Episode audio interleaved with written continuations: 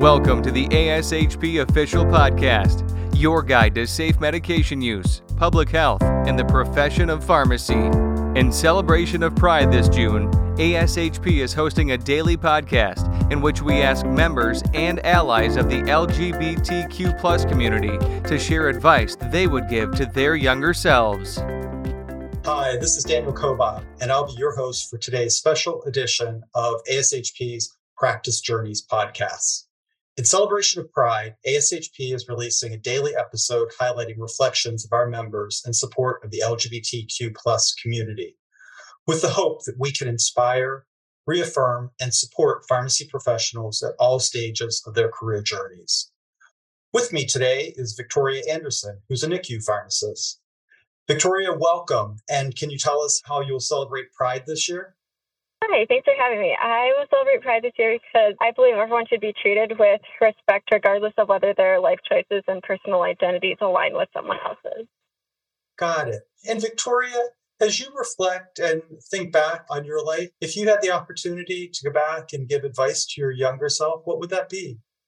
Uh, the advice that I would give to my younger self is that while it's true that you can't be friends with everyone and the perfect job doesn't exist, it's not okay for people to make you feel unsafe at work. If you're not being treated with respect and feel like you're in danger, it's okay to get out. You can get a new job, you can get a loan if you have to, but you can't undo trauma.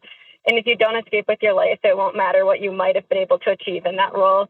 You might get lucky and survive, but you don't have to let things get to the point where it's a possibility that it could go the other direction.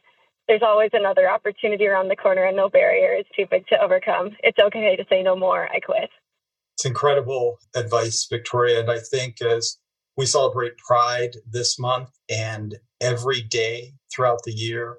I hope that your message will resonate with new practitioners, but um, anybody along their career journey who may be dealing with a difficult situation and that they recognize, as you advise, that there are other ways that they can take a different path and uh, be in a much better place. So I want to thank you so much for talking with us today and sharing what I think is really important advice. Thanks so much, Victoria. Thank you for listening to the ASHP official podcast, the voice of pharmacists advancing healthcare. Be sure to visit ashp.org/podcast to discover more great episodes, access show notes, and download the episode transcript. If you loved the episode and want to hear more, be sure to subscribe, rate, or leave a review. Join us next time on ASHP Official.